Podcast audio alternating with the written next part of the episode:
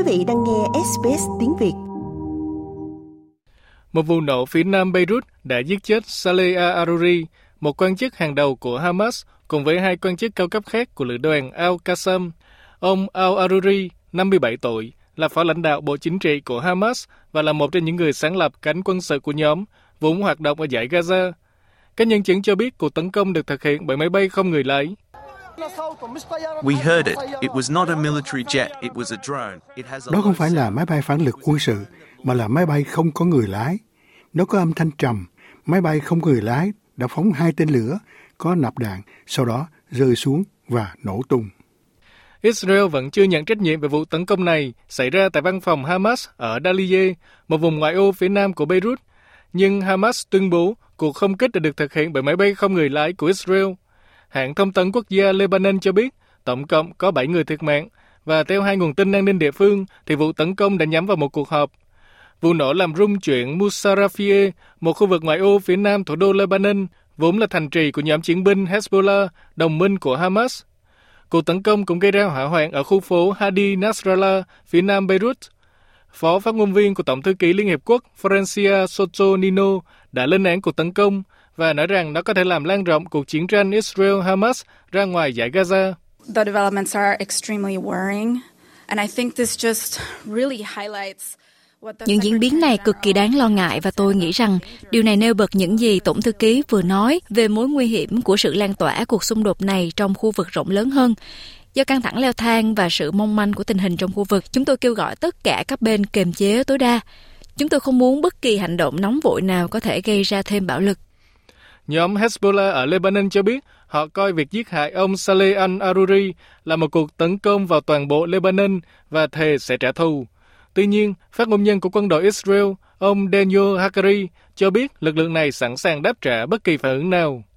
The IDF is in a very high state of readiness in all arenas, in defense. Lực lượng phòng vệ Israel đang trong tình trạng sẵn sàng rất cao trên mọi đấu trường, phòng thủ và tấn công. Chúng tôi luôn luôn sẵn sàng cao độ cho mọi tình huống. Điều quan trọng nhất cần nói tối nay là chúng tôi tập trung và duy trì sự tập trung vào cuộc chiến chống lại Hamas.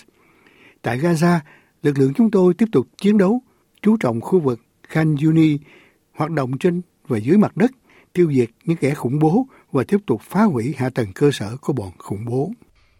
Cuộc không kích đã làm dấy lên các cuộc biểu tình ở Ramallah, Jenin, Hebron và Arura, quê hương của Saleh al-Aruri.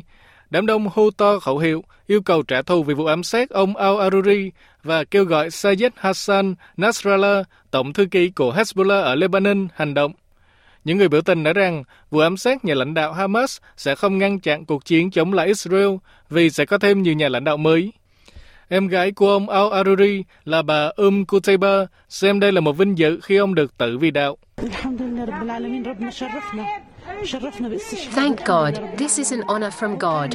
His martyrdom is an honor. He used to wish for martyrdom. Tạ ơn Chúa, đây là một vinh dự mà Chúa đã ban. Sự tử vì đạo của anh ấy là một vinh dự. Anh ấy đã từng mong ước được tử vì đạo. Và chúng tôi không ngạc nhiên vì đây là phương pháp chiếm đóng của Israel. Việc chiếm đóng không bỏ qua bất kỳ hành vi sai trái nào. Đâu có gì đáng ngạc nhiên, đó chỉ là sinh nghề tử nghiệp nhưng tạ ơn Chúa. Mỗi đứa trẻ Palestine đều là một nhà lãnh đạo và sẽ có những nhà lãnh đạo mạnh mẽ hơn và họ sẽ đi theo bước chân của anh ấy. Một cuộc thăm dò dư luận giữa những người Palestine cho thấy sự ủng hộ dành cho Hamas ngày càng tăng, ngay cả ở giải Gaza bị tàn phá. Với 44% người dân nói rằng họ ủng hộ nhóm này vào đầu tháng 12, tăng đáng kể so với 12% vào tháng 9. Trong khi đó, thảm họa nhân đạo ngày càng trầm trọng ở giải Gaza đã gây ảnh hưởng nặng nề đến thường dân, những người đã phải chịu đựng sự phong tỏa và bắn phá trong hơn 12 tuần kể từ ngày 7 tháng 10. Chương trình Lương thực Thế giới của Liên Hiệp Quốc ước tính 26% người dân Gaza, tương đương 576.600 người, đang phải đối mặt với nạn đói và có nguy cơ xảy ra nạn đói trong vòng 6 tháng tới nếu tình trạng hiện nay vẫn tiếp diễn. Một người di tản ở thành phố Rafah phía Nam cho biết việc phải nấu ăn bằng lửa do thiếu nhiên liệu và điện đã khiến tình trạng sức khỏe của ông xấu đi. The fact that I am using fire to cook and I'm standing right in front of it Việc dùng lửa để nấu ăn và đứng trước bếp lửa cả ngày khiến tôi bị đau ngực kinh khủng. Tôi ho liên tục. Ngoài ra, trẻ em là đối tượng chính bị ảnh hưởng do vệ sinh kém dẫn đến bệnh viêm dạ dày ruột do nước uống không sạch phòng tắm không sạch và nguồn nước sinh hoạt cũng không sạch.